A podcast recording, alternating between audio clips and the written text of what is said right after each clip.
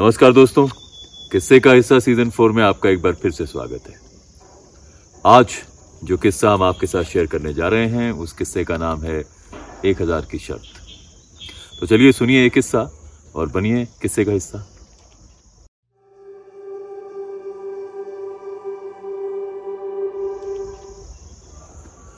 दोस्तों, आज अगर आप गूगल पे द्वारहाट टाइप करेंगे तो बहुत सी ऐसी चीज़ें निकल के आ जाएँगी जो आपको द्वारहाट जाकर करनी चाहिए। बहुत से मंदिर हैं जिन्हें आपको देखना चाहिए। खाने पीने के छोटे रेस्टोरेंट भी खूब हैं। हमेशा से द्वारहाट ऐसा नहीं था। चीज़ें बदल गई हैं। एक चीज़ और बदली है।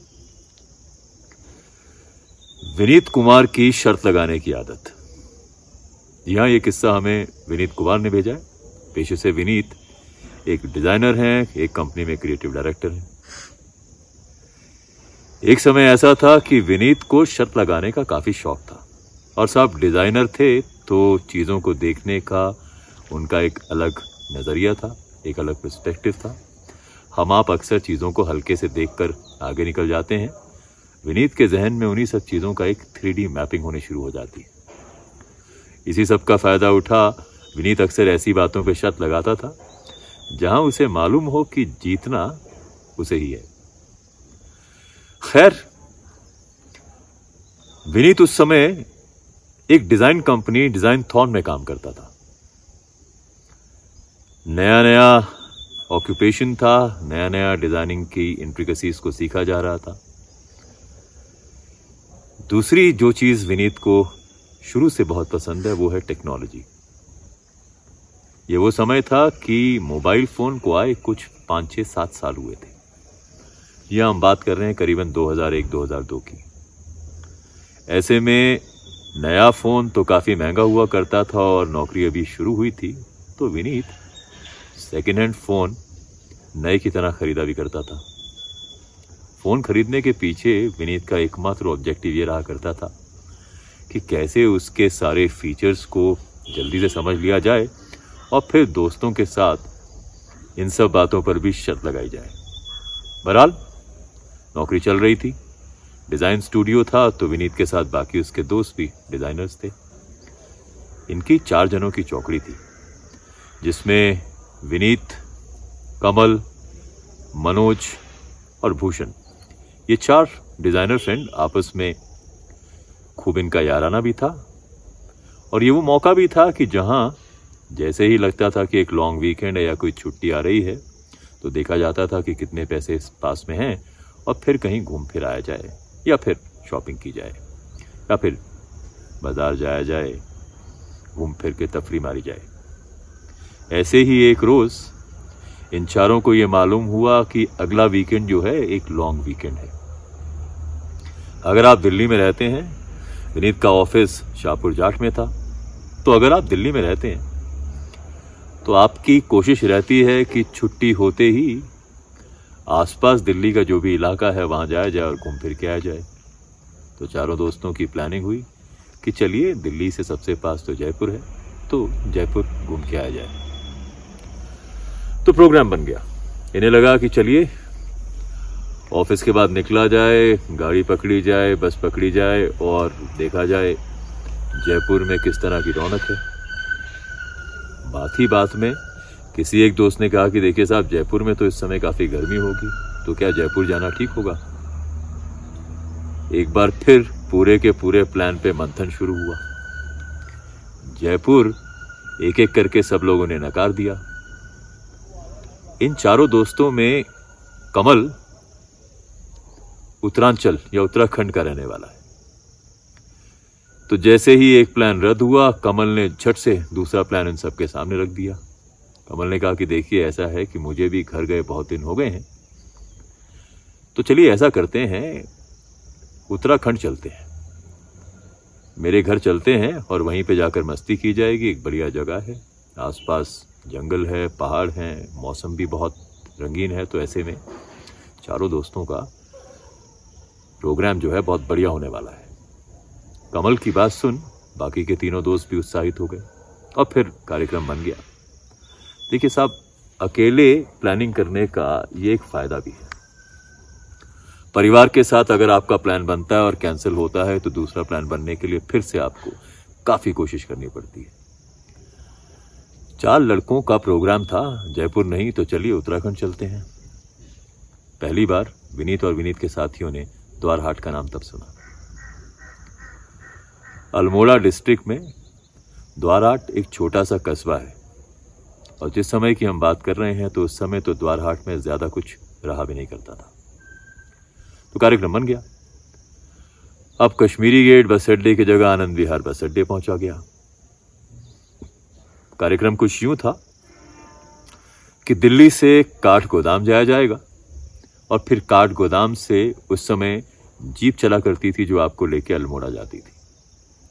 दिल्ली से काठ गोदाम का रास्ता करीबन तीन सौ पचासी, तीन सौ छियासी किलोमीटर है और आपको आमतौर पर आठ से नौ घंटे लगते हैं। हालाँकि ये सब जयपुर जल्दी पहुँच जाते पर इन्हें लगा हमें क्या कोई काम है?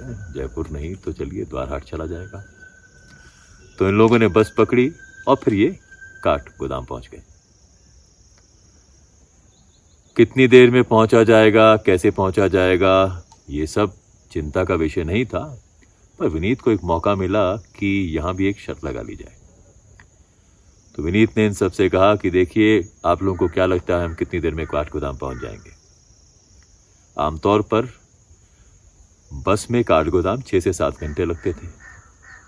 तो सभी लोगों ने कहा कि हाँ लगभग सात घंटे में हम लोग काठ गोदाम पहुँच जाएँगे। विनीत ने कहा, शर्त लगा लो। काठ गोदाम पहुँचने में हमें कम से कम नौ घंटे लगेंगे। और अगर मैं जीता तो तुम सब मिलकर मुझे पाँच सौ रुपये दोगे। है ना? पाँच सौ रुपया उस समय काफ़ी बड़ी राशि हुआ भी करती थी। किस्मत की बात है कि यह शर्त भी विनीत ही जीता। रस्ते, ट्रैफ़िक, लैंडस्लाइड, इन सबसे जूझते हुए बस को काठगोदाम पहुँचते हुए नौ घंटे लगी गए। पाँच सौ रुपये जेब में रख मुस्कुराते हुए विनीत ने कहा कि चलिए अब आगे की तैयारी करते हैं और फिर देखते हैं कोई एक और शर्त लगाई जाएगी। बहरहाल काठगोदाम उतर। अब ये लोग उस जीप का इंतज़ार करने लगे जो जीप इन्हें लेके अल्मोड़ा पहुँचे। काठगोदाम से अल्मोड़ा लगभग दो से ढाई घंटे में पहुँचा जा सकता है।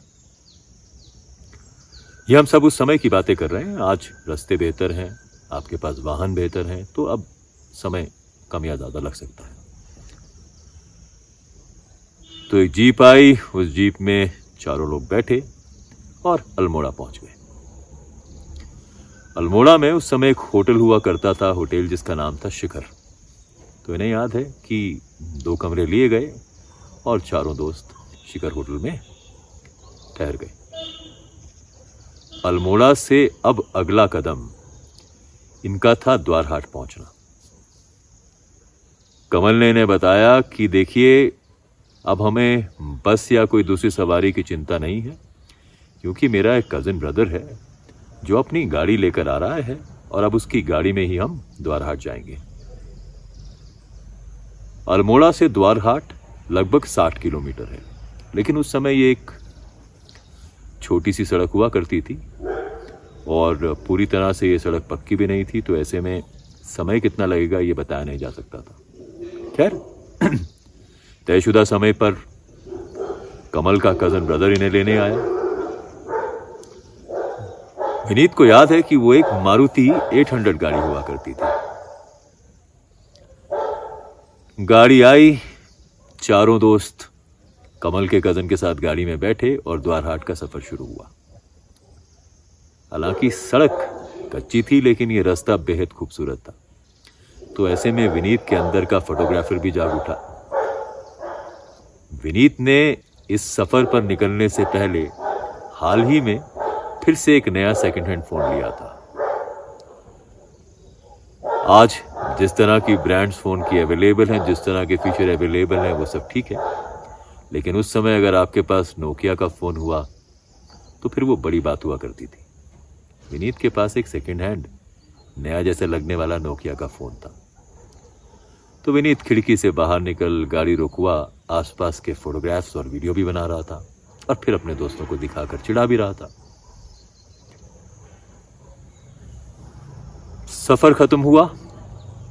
गाड़ी एक जगह रुकी और अब कमल और कमल के कजिन ने उन्हें बताया कि देखिए, यहाँ से बाकी का रास्ता हम पैदल ही जाएँगे। पहाड़ों में अक्सर ऐसा होता है। सड़क पर गाड़ी लगा आपको अपने गाँव तक पहुँचने के लिए अक्सर पगडंडियों का सहारा लेना पड़ता है। तो चारों दोस्तों ने अपने अपने सामान को पीठ पर लादा और फिर सफ़र शुरू हुआ द्वारघाट उस गाँव पर पहुँचने का, जो कमल और कमल के कजिन का गाँव था। इस बीच शाम हो चुकी थी। अब हल्का हल्का अंधेरा गहराने लगा था। ऐसे में कमल और कमल के कजिन को तो कोई खास दिक्कत थी नहीं, क्योंकि ये उनका चिरपरिचित इलाका था। पर हाँ बाकी के लोगों को थोड़ी दिक्कत का सामना करना पड़ रहा था। अक्सर अगर आप पहाड़ों से नहीं हैं तो फिर उन रस्तों का जायजा लेने में आपको थोड़ा समय लग ही जाता। पर फिर भी दो साथी ऐसे थे, जिन्हें इस इलाके के बारे में पूरा मालूम था। तो वो इन तीनों को हिदायत भी देते जा रहे थे कि देखिए, आपको कैसे चढ़ना है, कौन से पेड़ का सहारा लेना है। कौन सी टहनी को पकड़ना है, क्योंकि ये सब चीज़ें इंपॉर्टेंट रहती हैं। बीच बीच में इन्हें बहुत तरह की आवाज़ें भी सुनाई पड़ रही थी। अक्सर इस तरह के इलाकों में जंगली जानवर भी खूब रहते हैं, और फिर पहाड़ के गाँव में या पहाड़ी इलाकों में बहुत तरह की दूसरी बातें भी प्रचलित हैं। भूत प्रेत के बारे में भी गाँव के लोग काफ़ी मान्यता रखते भी हैं और दूसरों को सुनाते भी हैं। तो बीच बीच में कमल और कमल का कज़न उन्हें ये सब किस्से भी बताता जा रहा था। जहाँ बाकी सारे लोग इन किस्सों को सुन, अब थोड़ा डर भी रहे थे, क्योंकि आसपास जंगल था और एक पगडंडी से होते हुए दूर कहीं गाँव पहुँचना था। विनीत को हालाँकि इन सब बातों पर हँसी आ रही थी, और वो बार बार इनसे कह रहा था कि, शर्त लगा लीजिए, ऐसा कुछ नहीं होता है। चलते चलते अचानक इन्हें बहुत तेज पत्तों की सरसराहट सुनाई पड़ी। कमल के कजिन ने सबको रोकते हुए कहा, कि आप लोग यहीं रुक जाइए, शायद कोई जंगली जानवर है, उसे गुजरने देते हैं और उसके बाद आगे बढ़ेंगे। ये सब वहीं ठिठक कर खड़े हो गए। थोड़ी देर में वो आवाज़ आनी बंद हुई तो कमल के कजिन ने अब सबसे कहा कि चलिए अब चलते हैं। रास्ता बहरहाल खत्म हुआ और रास्ते के खत्म होते ही ये लोग अब कमल के गाँव पहुँच गए। पहाड़ी परिवार था। मेहमानों को देखकर उनकी मेहमान नवाजी शुरू हो गई। बहुत ही गर्मजोशी के साथ उन्होंने इन सब का स्वागत किया। पहाड़ी रीति रिवाज के अनुसार आप भगत भी हुई और फिर गर्मा गर्म भोजन भी मिला। ये सब होने के बाद थकान मिटाने के लिए ये सब लोग जाकर सो गए। अगले दिन द्वार हाट देखने का मौका भी मिला। द्वार हाट में उस समय भी काफ़ी प्राचीन मंदिर थे। आज वो सब टूरिस्ट स्पॉट की तरह देखे जाता है उन्हें। तो दिन भर द्वारहाट के आसपास के इलाकों में तफरी की गई हाइकिंग और ट्रैकिंग भी की गई। ये भी मालूम हुआ कि आज शाम को एक कार्यक्रम का आयोजन भी हो रहा है, जहाँ पर कुछ स्कूल के छोटे बच्चे डांस परफॉर्मेंस करेंगे। जिस जगह गाँव में ये थे, वहाँ से थोड़ी और ऊपर चलकर एक छोटा सा स्कूल था, और स्कूल का जो प्रांगण था, वहीं पे ये फ़ंक्शन हो रहा था। तो ये भी तय हुआ कि शाम को ये फ़ंक्शन भी देखा जाएगा, और फिर ऐसा हुआ भी। विनीत और विनीत के सब साथी उस कार्यक्रम को देखने भी गए। छोटे छोटे बच्चों ने गजब का कार्यक्रम प्रस्तुत भी किया। आसपास का पूरा इलाका जंगल का था। तो समय समय पर कमल कमल का कजिन और परिवार के बाकी लोग इन्हें यह हिदायत भी दे रहे थे कि देखिए, आप रात को अकेले ना निकलें, बिना टॉर्च या किसी लाइट के बाहर ना निकलें। विनीत लगातार ये सब बातें सुनता जा रहा था। उसे लग रहा था कि देखिए, ये जो बाघ या टाइगर या जंगली तेंदुए की बातें हो रही है, एक तरफ़ चीख चीख के सरकार ये कह रही है कि देखिए जंगल में अब शेर बचे ही नहीं है और दूसरी तरफ़ गाँव के लोग तो इनकी बातें इस तरह से कर रहे हैं कि जैसे रोज ये टाइगर का दर्शन भी इन्हें होता है और टाइगर इनके आसपास ही घूमता रहता है। बहरहाल, विनीत के अंदर अब इन सब बातों को सुन दोबारा से एक शर्त लगाने का मन बनाया। उसे लगा कि जो ये जानवर टाइगर इन सब की बातें हो रही है भूत प्रेत की बातें हो रही है, इन्हें एक सिरे से निकालने का तरीका यही है कि एक शर्त लगाई जाए। गाँव में इनका जहाँ पे घर था, जहाँ पर ये सब लोग ठहरे हुए थे, उससे कुछ दूरी पर एक गौशाला थी, जहाँ पर वो अपने गाँव के लोग अपने मवेशी रखते थे और फिर उसके आगे एक कुआँ था।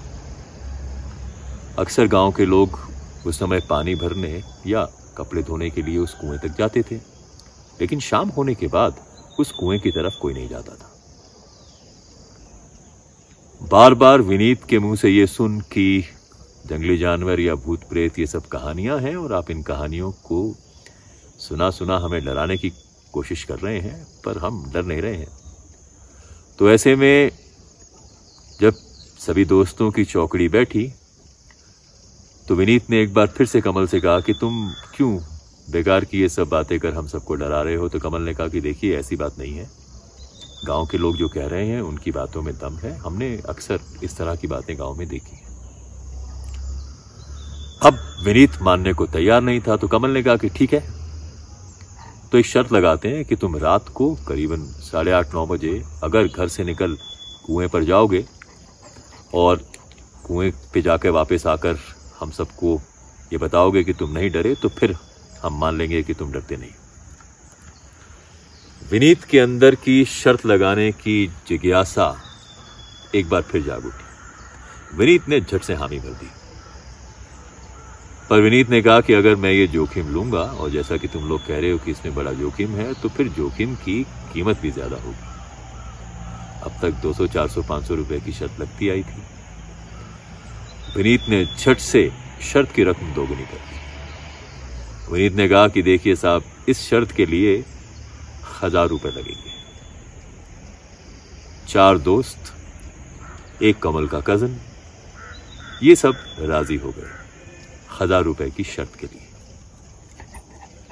सारा कार्यक्रम तय हो गया।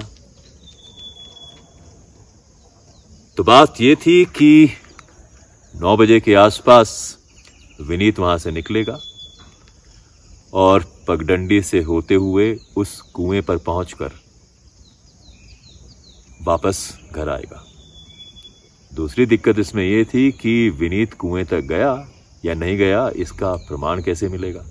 ऐसा भी तो हो सकता था कि विनीत घर से निकल घर के आसपास ही कहीं छुप कर बैठ जाए और फिर थोड़े समय के बाद आकर बोले कि मैं कुएँ तक हो आया। तो ऐसे में इस प्रॉब्लम का सोल्यूशन भी खुद विनीत ने दिया। विनीत ने झट से अपना नोकिया का फ़ोन निकाला। सेकेंड हैंड नया फ़ोन और कहा कि देखिए साहब, मैं ये पूरा का पूरा प्रकरण जो है अपने फ़ोन पर रिकॉर्ड करूँगा। तो घर से निकलकर मैं कुएँ तक जाऊँगा, कुएँ पे जाकर मैं आपको प्रमाण दूँगा कि मैं कुएँ पर था। और फिर आप लोगों के लिए आसान होगा शर्त के अनुसार ये देखना कि मैं कुएँ तक गया या नहीं। दूसरा, मैं आपको कुएँ पर कौन सी चीज़ है, क्या है, इस सब के बारे में भी बताऊँगा और रिकॉर्ड करके भी लेकर आऊँगा। आज हम किसी भी टूरिस्ट स्पॉट पर जाते हैं, कोई भी चीज़ देखते हैं तो झट से सेल्फी या रिकॉर्ड करना शुरू कर देते हैं। उस समय ये इतना कॉमन तो नहीं था, पर जैसा मैंने आपको बताया कि विनीत शुरू से इन सब चीज़ों में काफ़ी इंटरेस्ट रखता था। तो वो रिकॉर्डिंग करने के लिए पूरी तरह से तैयार भी था। नौ बजते ही विनीत घर से निकला। पगडंडी से होते हुए विनीत गौशाला को पार कर उस कुएँ पर भी पहुँचा। कुएँ पर पहुँच विनीत को हल्की हल्की पत्तों की सरसराहट और इस तरह की आवाज़ें तो सुनाई दे रही थी, पर फिर जंगल में रात को इस तरह की आवाज़ें कॉमन भी विनीत ने कुछ समय वहाँ गुजारा, आसपास पूरी फोटोग्राफी भी करी, वीडियोग्राफी भी करी, अपने आप को कैमरे में ले, आसपास के पूरे इलाके का कैमरे से दर्शन भी किया। विनीत ने यह भी देखा कि एक तरफ़ वहाँ पर कुछ कपड़े भी लटके पड़े हैं। अक्सर गाँव में लोग कुएँ पर आकर कपड़े धोते हैं और फिर शायद उन्हें सूखने के लिए कुछ एक लोग वहाँ डाल भी देते हैं। ये सब करने के बाद निश्चिंत हो विनीत हज़ार रुपए के सपने बुनता हुआ वापस घर की ओर चल पड़ा। घर पर विनीत पहुँचा और विनीत पूरी तरीके से उत्साहित था। उसे लगा कि साहब, देखिए, द्वार हाट आए, एक अच्छी जगह घूमने को भी मिली और पाँच सौ रुपये पहले और हज़ार रुपए की शर्त अब। तो यहाँ से माला माल होके वापस लौट रहा हूँ। अभी विनीत घर पहुँचा। इससे पहले कि वो अपनी शर्त की रकम ले खुशी मना पाता कि अचानक गाँव में बहुत तेज आवाज़ें आने लगी। ऐसा जैसे कि कोई थालियाँ पीट रहा हो, आवाज़ें निकाल रहा हो। कमल और कमल के कजिन को मालूम था कि ये किस तरह की आवाज़ें हैं। कमल ने झट से अपने सभी दोस्तों को बताया कि लगता है शेर आ गया है। गाँव वाले उसे भगाने की कोशिश कर रहे हैं। सभी दोस्तों में अफरा तफरी मच गई। सभी ने खिड़कियों से बाहर देखना शुरू किया। तो इस बीच गाँव के बाकी लोग मशाले जला, हाथ में टॉर्च लिए, थालियाँ पीटते बाहर निकलने लगे। कमल और ये सारे दोस्त भी गाँव वालों के साथ हो लिए। ये सब लोग निकलकर उसी कुएँ की तरफ़ जा रहे थे, जिस कुएँ से अभी विनीत वापस लौटा था। जैसे ही गाँव के सब लोग गौशाला तक पहुँचे, उन्होंने देखा कि वहाँ पर बंदी जो गाय है, वो भी बहुत तेज आवाज़ कर रही है। दूसरी तरफ़, गाय का एक छोटा सा जो बछड़ा है, वो गाय के साथ ही एक दूसरे खूंटे से बंधा हुआ था, वो वहाँ पर नहीं है। गाँव के लोगों में अब बातचीत शुरू हो गई। सब कहने लगे कि लगता है बाघ उस छोटे से बछड़े को उठाकर ले गया है। आसपास खून के कुछ छींटे भी दिखाई दिए। गाँव वालों ने टॉर्च और दूसरी जो मशाले थी उसकी मदद से उसी ब्लड ट्रेल को ढूंढना शुरू किया और उसके साथ चलते चलते वो लोग अब कुएँ के बिल्कुल पास पहुँच गए। कुएँ के पास पहुंचकर उन्होंने देखा कि गाय के उस बछड़े का कुछ एक हिस्सा वहाँ पर मौजूद है। बाकी का हिस्सा बाघ अपने साथ ले गया। गाँव वालों के लिए यह चीज़ बहुत हैरान कर देने वाली नहीं थी क्योंकि अक्सर इस तरह की घटनाएँ वहाँ पर होती थी। लेकिन ये सब देखकर विनीत के अब होश हो गए। बस कुछ पल पहले ही विनीत उसी जगह पर बड़े आराम से अपना कैमरा ले वीडियोग्राफी कर रहा था।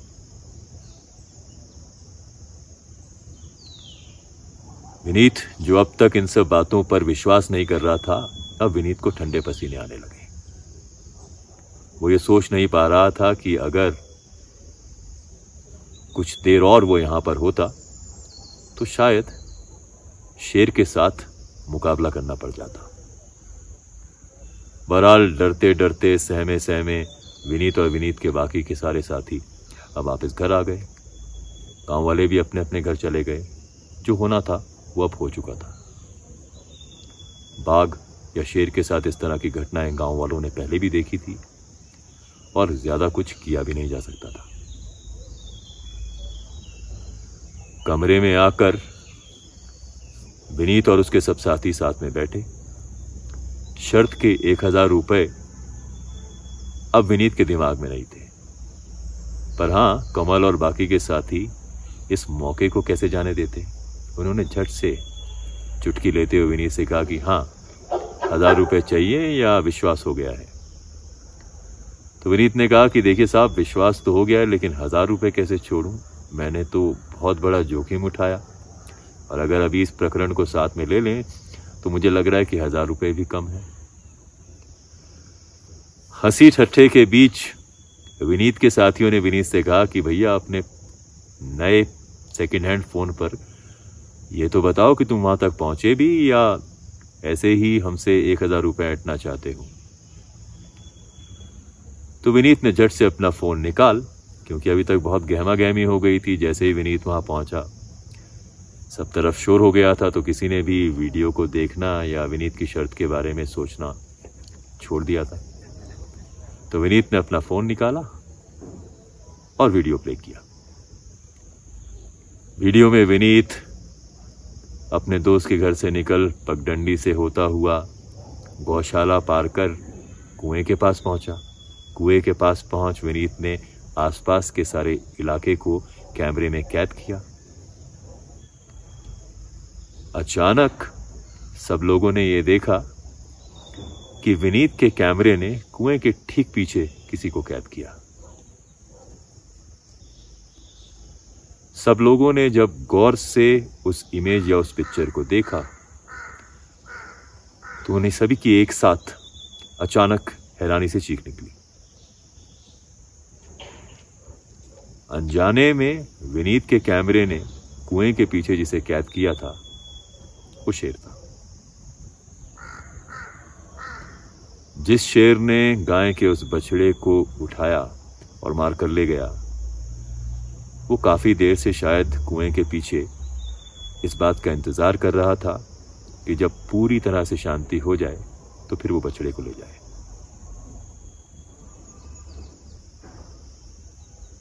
अच्छी बात यह थी कि उस शेर ने विनीत के जाने का इंतज़ार किया। भूख अगर ज़्यादा होती तो शायद बछड़े का इंतज़ार ना होता। शेर को शायद विनीत से काम चलाना पड़ता। विनीत ने जैसे ही यह वीडियो देखा, उसने कहा, हज़ार रुपए की शर्त माफ़।